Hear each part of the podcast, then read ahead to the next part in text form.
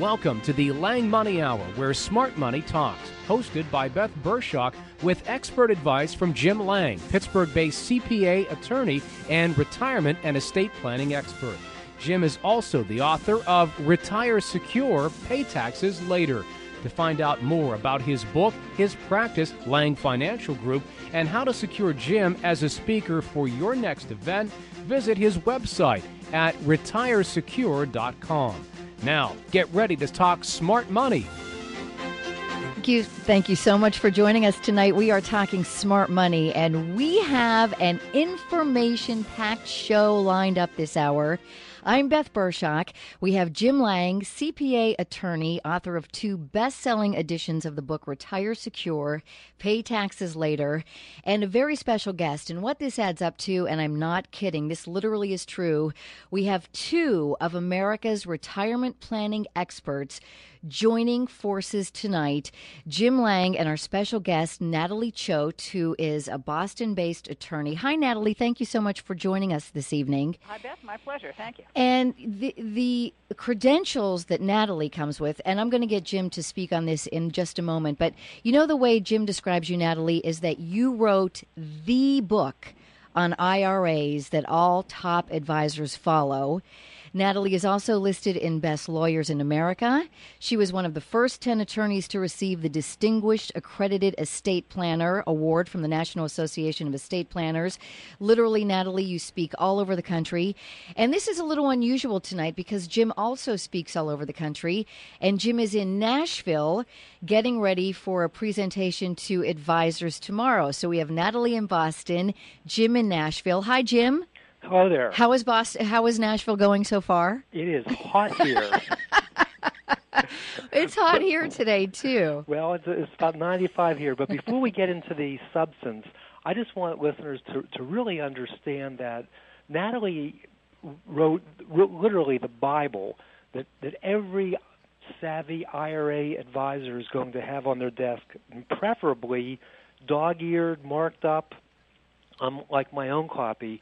And I will tell you that I had a huge personal transformation from the time before I got and actually read cover to cover Natalie's book and the time I was done, because my understanding of I R As and retirement plans just skyrocketed. And the advice that I give young planners is I tell them, I recommend that you read Natalie's book cover to cover, and after that you will just catapult your knowledge and expertise in I R As and retirement plans. And that's honestly and, how you got started, right? Yeah, it, it is. The, the, the only thing that I did on top of that is I tried to quantify a lot of the information, where the, the book is mainly, um, it, it, it doesn't have, with the exception of some case numbers in the back, it doesn't have, let's call it running the numbers, but it's just an outstanding book, and I would recommend it for all financial advisors, whether they be C P As or money managers or estate attorneys, and also for consumers who who who want control of their of their own finances and want to really understand a deep a deep understanding of I R As and retirement plans. Natalie, would consumers have access to that book? Well, consumers would, but um, I I would like to give a return plug, Jim, for your book, which, Jim, you wrote the Bible for non-professionals, uh, for the lay audience. And uh, the way I like to explain it to clients and my non-professional audiences is that my book is for professionals, therefore it's probably too simplistic for their needs, and they should turn to something like Jim Lange's book, Retire Secure, Pay Taxes Later. Jim, you've done a great job with this subject, and I turn to your book for a few things like the different types of retirement plans, which I don't really cover in my book. Well, I, I, I appreciate that. Um, Let's give the name of Natalie's book, too. I'm not sure that we mentioned it. All right. That's, that's Life and Death Planning for Retirement Benefits. The subtitle is The Essential Handbook for Estate Planners, and you can get that by going to w w w dot a tax plan dot com. a tax plan dot com, which is, no. Natalie, that's your website, right? Yes, it is. You can also it, buy it through amazon dot com. All right, and, there, and there's one other resource that, that, that I will mention, and maybe we'll mention it again later on in the hour. Um, Natalie does have a wonderful resource that it could be for advisors or consumers, and it's called The one hundred Best and Worst Planning Ideas for Your Client's Retirement Benefits. And the one of the differences is is that I've always considered myself a very opinionated writer. You know, I always I'm never shy about saying which strategies I like and which strategies I don't. And up until I saw this book by Natalie, um, I didn't know that Natalie was as opinionated as she is. but but she is quite opinionated, and interestingly enough, um, the only thing I didn't like about it is that I didn't write it because because it's so good and it's so on point. Um, that that that is also an excellent resource, and I believe that that is also on the website, the one hundred Best and Worst Planning Ideas for Your Client's Retirement Benefits. Actually, I have to say that I've looked through both of those books, and I think the second one that you're talking about is is a good read for consumers because you're really concise in that book. You go through the really the one hundred Best and Worst Planning Ideas. And last week, we were both looking through the book at the office. I was looking through it. Jim was looking through it, the one hundred Best and Worst Planning Ideas for Your Client's Retirement Benefits. And we were looking at some of the information that you had put forward, Natalie, in that, in that book. And one of the things that Jim really wanted to cover today was correctly titling the inherited retirement plan. So, Jim, if you could explain, first of all, what the topic is all about, and then we can discuss some strategies. Okay, let's let's assume, this this by the way is one of my bugaboos in practice because so many advisors get this wrong, so many attorneys get this wrong, and I've I've seen some of the damage done. But let's just take a very simple situation where um, dad or mom, or let's call it the person who died, the decedent, leaves money to, let, and let's keep it real simple to start, to their child. Um, let's say Joe Senior leaves his I R A to Joe Junior Joe Senior dies, all right? And there's no argument. It's very clearly going to go to Joe Junior And Joe Junior will not have an I R A. He will have a special beast called an inherited I R A. And I have seen people botch the titling of that inherited I R A, so maybe I'll I'll ask Natalie to say how she would actually title that and any special considerations that she has um, for our listeners. You're absolutely right, Jim, that the number one time when mistakes get made in retirement benefits is when money has got to be transitioned from one owner to another or from one account to another. It's real easy for it to wind up in an account that is Uh, the, the wrong type, and with the result is total acceleration of taxes that was unnecessary.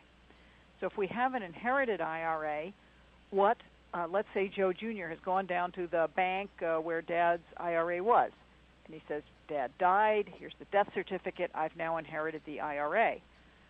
What the bank should say is, okay, now we'll register that I R A as an inherited I R A in the name of father, deceased, I R A payable to Joe Junior as beneficiary. Or it might be registered Joe Junior beneficiary of Dad. Unfortunately, what tends to sometimes happen is the bank will say, oh, that's fine, sorry to hear about your father, we'll just roll this money into your I R A. And they put it in an I R A in the name of Junior himself, and that's not an inherited I R A. And all of a sudden, instead of an inherited tax-deferred asset, what we have is an immediate distribution taxable of the entire account, plus Joe Junior is going to have a penalty for making an excess contribution to his own I R A because he wasn't allowed to roll that money into his own I R A. So uh, I try to tell people, if you do inherit an I R A, don't touch it until you have spoken to your attorney, your C P A, your financial planner, someone who knows what they're doing. And, and one of my fears, and this is a true story, um, I had a call from an advisor on the West Coast, and he was he was doing the investments for both Joe Senior and Joe Junior And Joe Senior died with a million-dollar I R A, left it to Joe Junior, and he just he didn't put it into Joe Junior's I R A. He just titled it in Joe Junior's name. And it didn't have Joe Senior on the on the title. It didn't have inherited I R A for the benefit of Joe Junior All it had was Joe Junior And he had, he had already done this. And then after he did this, he asked me what he should do. And I just felt sick because in my I didn't know of any way out after he had already done this. Maybe you have an opinion on that. But I actually, um, in a in a slightly different setting, ran some numbers on it, and that if he, let's say, died with a million dollars, now all of a sudden that million dollars, like Natalie said, the income tax on that is going to be accelerated. In other words, he has to come up, Joe Junior has to come up with taxes on a million dollars now, and over Joe Junior's life, the loss of the income tax deferral is roughly a million dollars, depending on what assumptions you can use. Wow. Is, w- was there anything that the advisor could have done at that point? There's nothing that can be done once an inherited I R A is distributed like that, even if the distribution was a mistake. You know, people say, well, you, you've got sixty days to roll it over. That's not true for an inherited I R A. You cannot put the toothpaste back in the tube when it's an inherited I R A. Now, if that mistake gets made in your own account, you know, if you retire from the company and instead of putting your four oh one k money into your I R A, they put it into your personal checking account, even though you told them not to, that is a mistake that can be fixed because you do have sixty days to roll it into the right account. But after the owner dies, unless the beneficiary was the spouse, uh, the beneficiary does not have that rollover option, unfortunately. Can you two go through the actual titling again? We mentioned that about ten minutes ago, but how should the titling be worded? The I R S gives a couple of options. They say that it has to be clear that it's an inherited I R A and who it was inherited from. So it could be titled uh, Father, Deceased, I R A, Payable to Junior as Beneficiary, or it could be entitled Junior As, as beneficiary of father. But it has to clearly say the father's name, and that, that makes it clear that it's an inherited I R A. It's not Junior's own I R A. And, and, and what I use is inherited I R A of Joe Senior, um, dated, and then I have the date of his death for the benefit of Joe Junior. Do you think that'll pass muster? That'll do it. All right. And, and, and by the way, as a little as a little extra bonus, now let's say that you leave some an inherited I R A or an inherited Roth I R A to a grandchild. Thirty or forty or even sixty years from now, that grandchild will still see your name as he's cashing his I R A check. That actually that, is a, a kind of a bonus. Yeah, a little little bit of immortality there.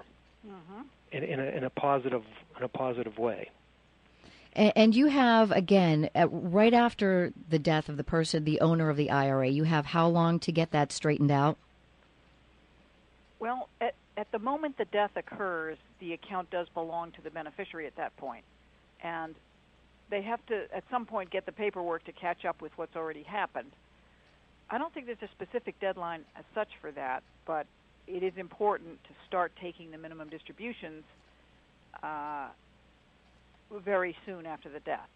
It might be the same year as the death if father died after reaching seventy and a half before he and he didn't take his distribution for the year that he died. The beneficiary is supposed to run in there and take that out. And then the beneficiary's life expectancy payouts start the year after the owner died. And so you'd probably get the paperwork done sometime in that period. Either way, it's critical to see an advisor that would handle that. I would recommend it very strongly to see a knowledgeable advisor, someone like Jim Lange, for example. There you, there you go.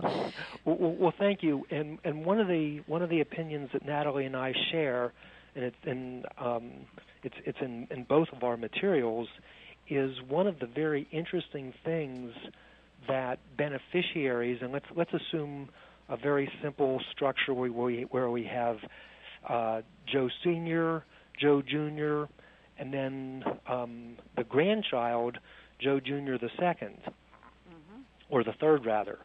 Um, before Joe Junior makes any decision with regard to whether in, in doing anything with the I R A, one of the things that Natalie advocates is looking at the possibility of a disclaimer. In other words, Joe Junior saying, I don't want or I don't need all or either all or a portion of the inherited I R A that Dad left me. And since a well-drafted trust for the benefit of Joe Junior is the contingent beneficiary, I might consider whether I want to leave some a portion of that inherited I R A or inherited, better yet, inherited Roth I R A to Joe Junior I'm sorry, Joe Joe the Junior third. Second or the third, um, and that is a very interesting decision.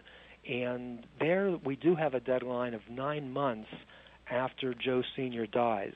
Um, to make Natalie, the disclaimer. Do you, see, do you see a lot of that type of planning in, in your practice and in your um, travels? I see surprisingly little of that, unfortunately. Uh, it's definitely very good planning. I mean, we start with planning at, at Grandpa's level, Joe Senior He's, he names a beneficiary on his I R A. He names Joe Junior It's extremely critical to also name a contingent beneficiary. And there's two reasons for that. One is, perish the thought, his son could die before him, in which case you need to have a second level of beneficiaries in there to take the account. Because if you just name one beneficiary and say, well, if, if that person dies, I'll come out and fill out a new form, it may, you may not live long enough to do that. You may not be competent to do that. Uh, you could die in a common accident. So uh, you want to have a second layer of beneficiaries. They are called a contingent beneficiary. And the second reason that that's important is because of what Jim's talking about, the disclaimer, which is Joe Junior now has inherited the I R A, and he looks at this and says, gee, uh, you know, I'm a professional basketball player. I make three million dollars a year. Uh, I need to shift money down to the next generation, my children. I will disclaim the I R A I inherited from my father. I will refuse to accept it. And I just sign a disclaimer, and bingo, it's just like he did predecease, and the money passes down to his children as contingent beneficiaries. Now, Jim and Natalie, you have to set up that disclaimer situation, though, f- before the first death, before Joe Senior's be, yeah. death. You can't do it afterwards. The contingent beneficiary has to be already named in the beneficiary form. You're exactly right. So if you neglect to do that, then this you would not be able to put this into motion. It will it will simply not work very well, or at all, if you don't have a contingent beneficiary, because part of a disclaimer is that the person making the disclaimer can't say where he wants it to go. I mean, it'd be nice if you say, I disclaim it and I want it to go to my favorite charity or my sister. But you don't have that choice. Exactly. You're just refusing to accept it, and it has to go where it goes without any say-so on your part. Jim, and, and, and, a, and a little thing that I like to do is if I'm if I'm Joe Junior and I'm thinking about, and let's say that, that Joe the Third is five years old. Um, I'm obviously you're not going to leave money to a five-year-old outright. I would be interested in having Joe Jun- Joe Senior, when he writes his beneficiary of his I R A, of naming Joe Junior first, and then a trust for the benefit of Joe the Third. And, and here's where um, I think a lot of attorneys um, don't really think this out right.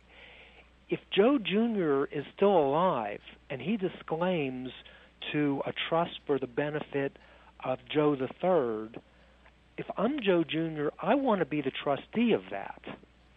That is, I'm I'm interested in um, making sure that the not only the investment is right, but more importantly, the distributions are appropriate. Natalie, is there any problem with having Joe Junior be the trustee for Joe the Third with a disclaimer? Because presumably, with a disclaimer, you're giving up all rights. Well, there would be a problem if the trust gives the trustee a lot of discretion. If the trust for the grandchild says the trustee can decide when the grandchild gets the money and he has total control, that would not work with a disclaimer, because a disclaimer, like you say, is giving up control. But he could be trustee if the trust has spelled out what the grandchild gets. For example, if the trust says the grandchild must receive money for his health, education, and support, or something like that, that's an ascertainable standard. The trustee is not just making up the rules as he goes along. He's carrying out a specific standard, and that can be compatible with a disclaimer. So, so, so let's say that that um, and the, the, the typical trust, this would be not only I R As but also money outside I R As, that I would typically draft for a minor would be something like, just like you said, health maintenance support, um, education, postgraduate education, down payment for a home, seed money for a business, and if you're a real sport, one summer in Europe. Do you think that's a little bit too broad, or is that still ascertainable? Well, I... Uh I don't want to get pinned down here, Jim. Okay, maybe maybe you don't like that summer in Europe either. that, that that might not be so ascertainable. Um, but but the other um, one more thing about the inherited I R A. I mean, if anybody's still listening to this discussion, Jim, they must be really really interested in inherited I R As. So, well, we're, we're we're going to be moving on to Roth I R A conversions in a moment. Well, good. Let me just mention one more thing that gets often overlooked in the inherited I R A situation, and that is that if you have inherited an I R A or any kind of retirement plan, and the person you inherited it from on their death had a taxable estate, so they had a large enough estate that estate taxes were paid, which as of right now, a death in two thousand nine would mean the estate was over three point five million dollars. But Uh, if you did inherit this I R A from someone who had a taxable estate, then when you take money out of the I R A, you get an income tax deduction for the estate taxes that were paid on the I R A. Oh, that's a twist. That is a twist, and it's the most overlooked deduction in America. Uh, someone who inherited a million-dollar I R A, like the example you gave, they might be entitled to an income tax deduction of as much as four hundred thousand dollars. To offset that income. And it's a strange thing that beneficiaries often don't even find out about this deduction. Nobody tells them. And that could be a huge deduction. Absolutely huge, absolutely huge. And it's money that gets left on the table. And thank you, thank you for pointing that one out, Natalie. We are going to be back. We need to take a quick break. I do want to touch on Roth I R A conversions when we get back. I know both of you are big on Roth I R A conversions. We're going to discuss the concept and some of the strategies. Jim Lange and Natalie Choate. It is the Lange Money Hour, where smart money talks. The Lange Money Hour, where smart money talks, featuring the expert advice of Pittsburgh-based C P A attorney Jim Lange. More coming up on K Q V A M fourteen ten. The Lange Money Hour continues on K Q V A M fourteen ten. For all of your financial needs, turn to Lang Financial Group in Squirrel Hill, four one two, five two one, two seven three two. Let's talk more smart money. We are back talking smart money. I'm Beth Bershock, and an interesting setup tonight. We have Jim Lange in Nashville getting ready to speak to a group of advisors tomorrow. We have Natalie Choate in Boston, where she practices law. These are really two of America's retirement planning experts together tonight, strategizing on retirement and estate planning. And I wanted to point out quickly, too, that we have another workshop scheduled for the end of August. It's going to be August twenty-ninth. And we're about to talk about Roth I R A, con- uh, Roth I R A conversions, and that is the theme of the workshop on August twenty-ninth. We cover some other things, including Lange's Cascading Beneficiary Plan, but the main focus is Roth I R A conversions and the tax law change in two thousand ten. This is going to be August twenty-ninth. It's a Saturday. Two events, one at nine thirty, one at one o'clock at Pittsburgh Golf Club, and you can get all of the details by going to our website, which is w w w dot retire secure dot com. Okay, Jim, I know that you're one of your absolute favorite strategies, Roth I R A conversions, and I'm guessing, Natalie, the same situation. And first explain, if if people are just catching on to this, because there's a big tax law change coming up in two thousand ten, what that two thousand ten tax law change is all about. And I'll let you handle that, Jim. Okay. The to oversimplify, when you have a traditional I R A and you will be required at age seventy to start taking money from it, called a minimum required distribution, and all your distributions, whether you wait till age seventy or um, or or you don't, will be taxable. You will have to add the income or the amount of the distribution from the I R A to your tax base and have to pay tax on it. With a Roth I R A conversion, what you're doing is you are taking your existing I R A or a portion, which is probably my preferred strategy, a portion of your I R A, you're paying tax on it up front, which goes exactly against everything that accountants have been saying for all these years. We've always been saying defer taxes, defer taxes, defer taxes.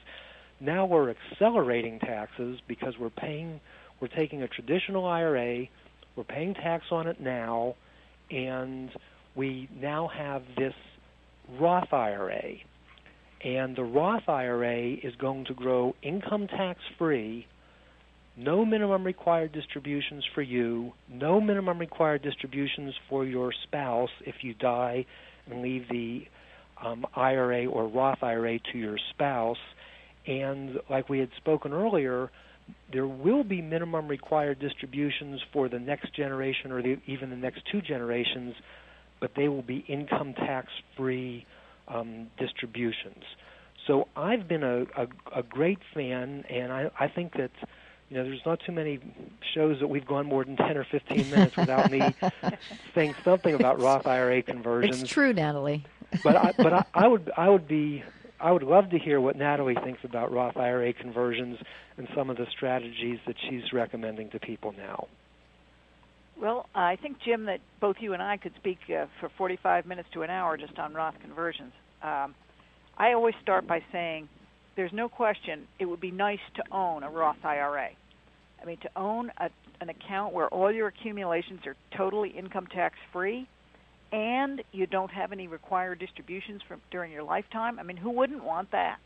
So the question just becomes, if it's so great, why don't, doesn't everyone have one? Well, how much do you have to pay to get it? And when you start balancing how much you have to pay to get it, that's when you start saying, well, is it worth it? So it's kind of easiest to start with the people who can get one free. If you have to pay a very low tax to get one or no tax, then it's a no-brainer uh, that you should do it. And there's a limited number of situations where people can do that. People who have after-tax money that they've already paid tax on inside their plan uh, can find a way to convert that money, and it will make their Roth I R A uh, conversion either cheap or zero tax. And I know, Jim, I said, let's not get into this when we talk. That's the very first thing I discussed. But I noticed just, that. Just take an example. Uh, let's say uh, uh, Sally is working at a company and she's retiring. She has a four oh one K plan, and she has after-tax contributions in that plan. Maybe she has one hundred thousand dollars in her employee contribution account, and seventy thousand dollars of that money is her after-tax contributions to the plan. She's already paid the taxes on the seventy thousand dollars. Under the new law, she can transfer the whole one hundred thousand dollars employee contribution account directly into a Roth I R A. And that's a one hundred thousand dollars Roth I R A she's created, but because so much of her account was already after-tax money, she only has to pay income tax on the earnings in there, the thirty thousand dollars. And so she's got a very low-tax Roth conversion. And for someone in that position, you got to say, you should do it. You know, and Natalie, since you brought the, this strategy up, I think this is a great time to talk about, Jim, your strategy, which is, I really don't know who else is talking about this. It's your strategy for using a one-person four oh one K. Okay, I will get to that in one oh, second. Oh, okay, okay. I, I just want to add one other example where people miss. Natalie said it is wonderful if you don't have to pay for it. And there's another very commonly missed situation when that happens, and, and it's very often towards um, the end of um, listeners' lives. So let's say that that um, and you may, maybe even the listener is looking out for their aging parents or parent. Let's say that the parent is um, has is maybe in a nursing home or has um, care at home and has very expensive medical bills. In fact, their medical bills are far more than their income. Let's say that their medical bills are sixty thousand dollars or one hundred thousand dollars, and their income is much lower than that. In that case, a lot I've seen a lot of um, tax preparers and C P As just do kind of a straightforward tax return, showing the medical deduction, showing, in effect, a, a big negative income, and basically wasting that deduction, where what I would want to do is take advantage of exactly what Natalie says. If you don't have to, if it doesn't cost you anything, who wouldn't want a Roth I R A? So let's say that, for discussion's sake, you have an extra sixty thousand dollars of um, medical expenses over and above all your income, even after adjusting for the, the limitations and the percentages. It might very well make sense to make at least a sixty thousand dollars Roth I R A conversion, end up at zero, so you're not paying any taxes, and now you have a Roth I R A, so in the event that you ever have income in the future, or more likely, the benefits for your heirs can just be astounding. I mean, it, it can literally be me- measured in millions of dollars if we're talking over the lifetime of the heirs. Now, before we get to the one-person four oh one k strategy, Jim and Natalie, would either one of you recommend to a client that they do a Roth I R A conversion if they don't have the money to pay the taxes, if they had to take it out of the plan to do that? I, I want to hear what Natalie has to say on this one. Most projections that I see show that if you have to cash out some of your retirement plan to pay the income tax on the Roth conversion, it's it's not going to be a winning strategy. You probably will not come out ahead doing that. So it, if you're going to do a Roth conversion and you do have to pay some taxes on it, it's best you, you want to be able to pay those taxes with outside money, from what I've seen. Jim? And, and traditionally, I've agreed one hundred percent with Natalie. I have a lot of clients that have virtually all their wealth in I R As and retirement plans, and have said that they weren't really a good um, a good candidate for a Roth I R A conversion. The one exception that I might consider now is if you believe that income tax rates are going to go up substantially.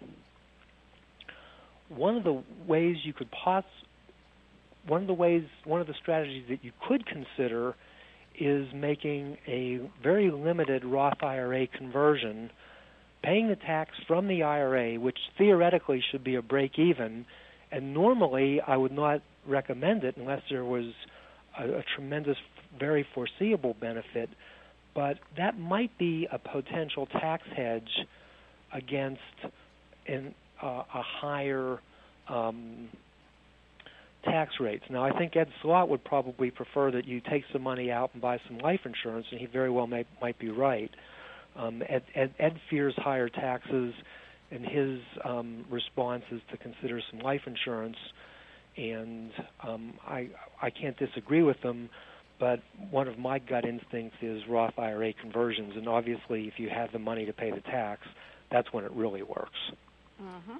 Jim, can we talk about your strategy, the one-person four oh one k, which is, Natalie, this is um, this is a strategy really that's that's relatively, Jim has been using relatively recently, and it involves a Roth I R A conversion, again, without paying taxes. So do you want to explain how that works? All right, how about how about if I explain, and then I'd, I'd be really interested in what Natalie has to okay, say about it. Okay, I can't wait, too.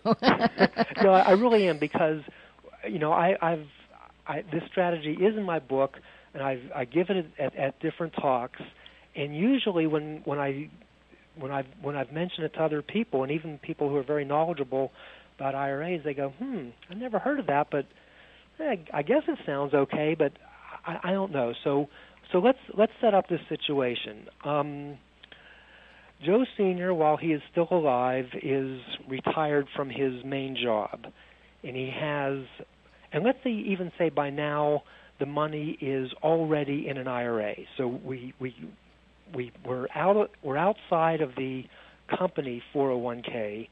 We're inside the I R A um, world, and let's say that when he did do the trustee to trustee transfer from his four oh one k to his I R A, that there was still after-tax dollars, that is money that he was putting in that he could not deduct because of the income tax deduction limitations on how much he was allowed to deduct, but it was still profitable for him to put that money into his four oh one k. And the, the other money that could get there the same way, and conceptually it's the same thing, is the non-deductible I R A, which is probably another thing that we could talk about, which I'm a, I'm also a big fan of if you're for high-income taxpayers. But anyway, let's say that there is, and let's use Natalie's number of seventy thousand dollars of money that he has already paid taxes on in his million-dollar I R A. Now, let's also assume that he is doing some type of work. Maybe he's doing a little consulting for the company that he left. Maybe he is working at the golf course, and maybe he is a little bit involved in the fam- in a in, in even his children's business or a family's business, or let's say say somehow that he makes, and it doesn't have to be a huge number, let's say he has ten thousand dollars of earned income. What I have been doing is I have been recommending that he set up a one-person four oh one k plan. So it's in many ways very similar to the four oh one k plan that he had at work, but this is a one-person plan because he's the only beneficiary, he's the only active participant in this plan, and that um, he then take, and, and then let's say he makes a small contribution based on his income, but much more importantly, we're now going the opposite way of what most traditional advisors have recommended, which is after you retire, take your four oh one k and roll it into the I R A.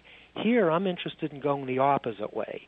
I'm interested in, in taking the four oh one k, I'm sorry, the, the I R A, under the new portability rules, transferring that money to his I R A.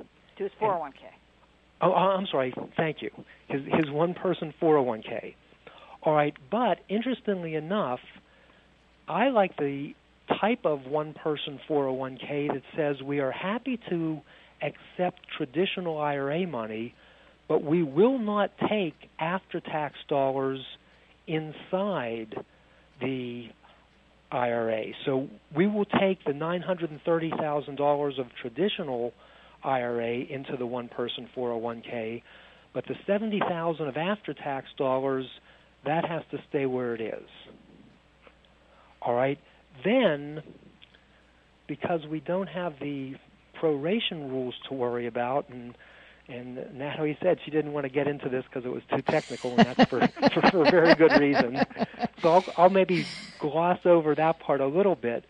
But anyway, if we, we can then isolate seventy thousand dollars of after-tax dollars inside an I R A, make a Roth I R A conversion of that without having to pay taxes, now we have a Roth I R A for seventy thousand dollars, and we have nine hundred thirty thousand dollars in a one-person four oh one k. And not only have we made the Roth I R A conversion for free, which over time is going to be hundreds of thousands of dollars, that's actually after a long time, after a couple people have died, um, but the advantage of the one-person four oh one k over and above the I R A is, and this part is a little bit controversial, that you might have slightly better creditor protection because of ERISA. Um, but the other thing is you now have another benefit in that if you die with an inherited four oh one k plan, your heirs can make a Roth I R A conversion of the inherited four oh one k, but if you just left the money in an I R A, they are not allowed to make a Roth I R A conversion of the inherited I R A. So I'm sometimes going the exact opposite way that a lot of advisors are, and I really don't have any authority at all for this. I, I, I just thought, he just, just made it up. It, it, I, I really did, but it, it, it made sense to me. No, you have good and, authority. And I would be that. very interested in what Natalie has to say about it. Well, those um, those ideas are covered in my one hundred Best and Worst Planning Ideas, which is actually now up to one hundred ninety-four Best and Worst Planning oh, Ideas. Oh, darn. See, I, I have the I two thousand. Agree you, I agree with you totally, and uh, I think those are, are excellent strategies. So the creditor part I'll I'll stand off on, but um, creditors' rights in retirement plans is, is another entire subject. But um, you're absolutely right. Right now, the tax law does permit you to roll the pre-tax money from an I R A upstream into a qualified plan and leave a, like a stub I R A with nothing but the after-tax money in it, which you can then convert to a Roth I R A tax-free. Uh, and you're not really getting away with anything because you did already pay tax on that money, but it's nice to get a Roth I R A for your money. And then you're, you're again absolutely right. Uh, our tax law is written, I think, by Lewis Carroll, because a beneficiary who inherits a four oh one k can convert that to an inherited Roth I R A. A beneficiary who inherits a regular I R A cannot convert that to an inherited Roth I R A. I know. That's one of those glitches, Natalie. It, it, what, it makes no sense at all. It doesn't. That's, well, that's what the tax law says right now. Now, they could change it tomorrow with the stroke of a pen, but, you know, we, we are working these corners now, and, and our knowledge is to help clients take advantage of this. Now, th- that's, that strategy that you both are talking about is a little complex, but you both spell it out in your literature. Yep. So and, and, and I feel like a like a student who didn't do their homework. Yeah. Because, because well. I have an older version of the one hundred be- worst and best ideas. We need we now need the one hundred ninety-four. Well, yeah, and more more importantly, it, it has, you know, see see my version is all marked up. So when the new version came out, I thought, well, there might be a couple changes, but I like mine, my old one, because it's all marked up and it has stars and it has X's and. And I, I didn't get the new version, but that, that just that just shows me that that I should be getting. Yeah, we we need to get that. Hey, Natalie and Jim, we're going to take a quick break. When we come back, I have a question that was emailed in today about Roth I R A conversions that I'm going to toss out to both of you. It is the Lang Money Hour, where smart money talks. The Lang Money Hour, where smart money talks, featuring the expert advice of Pittsburgh-based C P A attorney Jim Lange. More coming up on K Q V A M fourteen ten. The Lang Money Hour continues on K Q V A M fourteen ten. For all of your financial needs, turn to Lang Financial Group in Squirrel Hill, four one two, five two one, two seven three two. Let's talk more smart money. Talking smart money, and we are with Jim Lange in Nashville tonight because he's getting ready to address some advisors tomorrow. We have Natalie Choate, two of America's retirement planning experts, literally tonight on the Lang Money Hour, where smart money talks. We're down to our last ten minutes, and I want to make a quick note that at the end of the show, we are going to toss out the offer again for a financial physical. This really is an amazing financial physical, and we are going to give them f- free for a few people. So hang on for the next few minutes, and we'll tell you how that can work. Now, Jim and Natalie, we had an email this uh, earlier this afternoon that I wanted to toss out to you. It's a gentleman who's considering a Roth I R A conversion in two thousand ten. He had a question for you two, so let me give you his information, and you two can sort it out and see what you think. He is a professor at W V U. He's fifty-nine. He's going to work until he's sixty-five. His retirement assets are with T I A A-C R E F and Vanguard, tax-deferred annuity. He's considering converting these accounts to a Roth I R A in two thousand ten when the income limitations are lifted. He claims that the total amounts come to about a million dollars, and he realizes that he has to pay taxes on the conversion. So his question for you is, first of all, can the, the types of accounts that he has be converted to a Roth I R A in two thousand ten? That's the first thing. Well, I, I would say that that's going to depend on what the rules of his retirement plan and the contract that T I A C R E F has with uh, West Virginia University. So it may not be possible. Yeah, there's a particularly uh, if he if he was working at the University of of West Virginia the whole time, it is very possible that they're going to have a rule that says that with regards to any money that they put in, um, or even money that he put in before age fifty-nine, that he isn't allowed to roll that over or into an I R A or a Roth I R A um, until he either turns past fifty-nine and a half, in which case he's likely to only be able to do it with his portion, which which would be fine. Um, that's that's one potential limitation. There's another limitation with T I A A, but that that one I don't want to get into. Um, and the um, so there there might be a limitation not regarding to the I R S, but what the what the what the W V U or, or West Virginia University's rules are. On the other hand, it's possible. Let's say that he had um, been somewhere else before. So let's say he had um, been at the University of Pittsburgh before, and he had made, been making, and the University of Pittsburgh had been making retirement contributions um, to him there. Then that will be under a different set of rules, because with regards to the money at University of Pittsburgh, he would be deemed retired, and I believe that in that case he would be able to make a Roth I R A conversion of his, and it's most likely a four oh three B plan. I agree that, that the um, as far as the tax code is concerned, four oh three B plans are among the type of plan that you can convert directly to a Roth I R A. However, you have to look at the plan itself, and most people who are still working are going to find that their company plan says you can't take money out while you're still working. So forget it. So he may have to wait until he retires at sixty-five. Right, and even then, as Jim points out, T I A A has its own layers of restrictions that you can only take out so much per year, and so. And, and I have to tell you, he he uh, he made a side note here that he's still trying to figure out if he can afford to pay the taxes.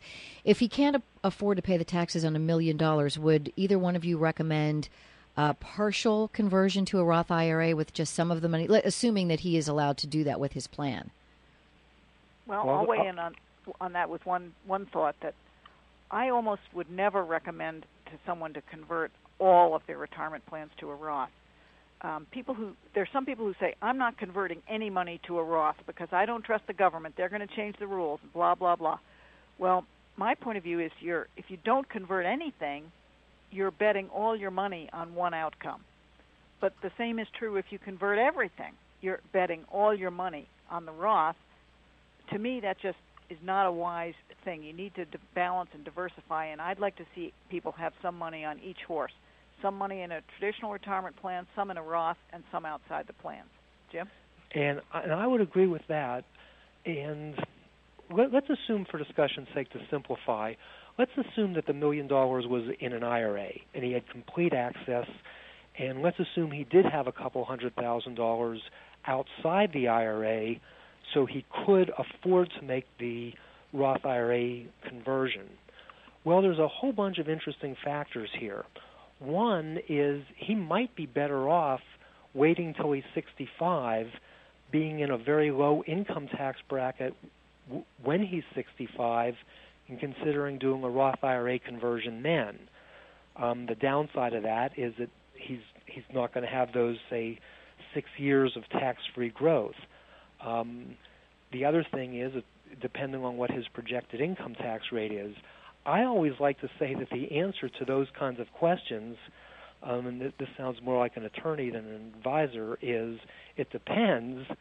And what it would depend on is um, I would like actually like to, we call it running the numbers, where we do projections. So let's say that we we start with the two extremes. One is status quo, he doesn't do anything. Two, he does everything. Well, I'm I'm almost certain, like Natalie says, that that will not end up being to his best advantage.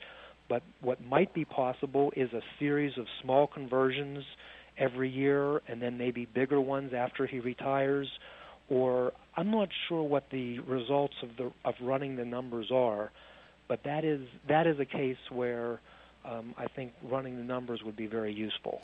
Jim and Natalie, we are, believe it or not, almost out of time. We're going to have to start wrapping up. I did want, Natalie, give your website again, because the two publications that Jim talked about, and, and though they are used by advisors around the country, could be picked up by consumers, and you can get some really good information out of those publications. So what is your website? It's a tax plan dot com, so A T A X P L A N pay taxes later dot com. You guys have covered some amazing strategies tonight, some very complex strategies too. So a couple of things I would say. The rebroadcast of the show is going to be Sunday morning here on K Q V from nine to ten. And then we are going to have this posted on Retire Secure in about a week or so. So you'll be able to listen to these uh, again. Natalie, thank you so, so much for joining us and for taking your time tonight. Really, really appreciate it. Thank you, Beth and Jim. It was a pleasure. And it was, and, I, and I'll just say one other thing. I, I really encourage people to, um, particularly the best and worst planning ideas for for consumers. I think that would be great. And if you're a financial professional, and I know we have quite a few listening, um, this is just almost a requirement to have to have both these books. And and Ed Slott talks about things that you should ask your potential financial advisor. One of the things I would ask him is, can you please show me your dog-eared version, uh, uh, edition of Life and Death Planning for Retirement Benefits? And if they don't have it, run. Well, uh, th- th- then then you then you have to know that you might be a little bit on your own for I R A strategy advice. There you go. Thank you again, Natalie, so much. Okay. Hey, I do want to point out we are doing financial physicals. Now, Jim, we're doing this for just the first five people that call in tonight and the first po- five people that call in on Sunday. The financial physical includes, and this is comprehensive because, like Jim says, you can't just take one little piece. You have to look at the whole package. So this will be a look at your estate planning, retirement planning, income tax planning, investments, insurance coverage, Roth I R A conversion analysis, which we have been discussing for the past half an hour. And this is free to the first five people that call in. We are, and uh, we are limiting this to folks in the state of Pennsylvania. Yeah, we, we have We have we yeah, we really do have to do that. So the office number is four one two, five two one, two seven three two. Tonight, if you call this, you can dial my extension, which is two one nine. four one two, five two one, two seven three two. And you can also email Beth at pay taxes later dot com. Go to the website as well for more details on our upcoming workshop. It's retire secure dot com. Jim, our next show is going to be fascinating, too. We have Neil Godfrey joining us, who is going to be discussing how to get your children financially fluent. She is a national expert. We'll be talking to her. It is the Lang Money Hour, where smart money talks. Thanks for listening to the Lang Money Hour, where smart money talks. Portions of the audio that you just heard will be posted online at retire secure dot com. You can also find a list of upcoming events and topics at retire secure dot com. To seek Jim's advice personally or to speak to a member of his dedicated staff at Lang Financial Group in Squirrel Hill, call four one two, five two one, two seven three two. Join us again in two weeks when we talk more smart money.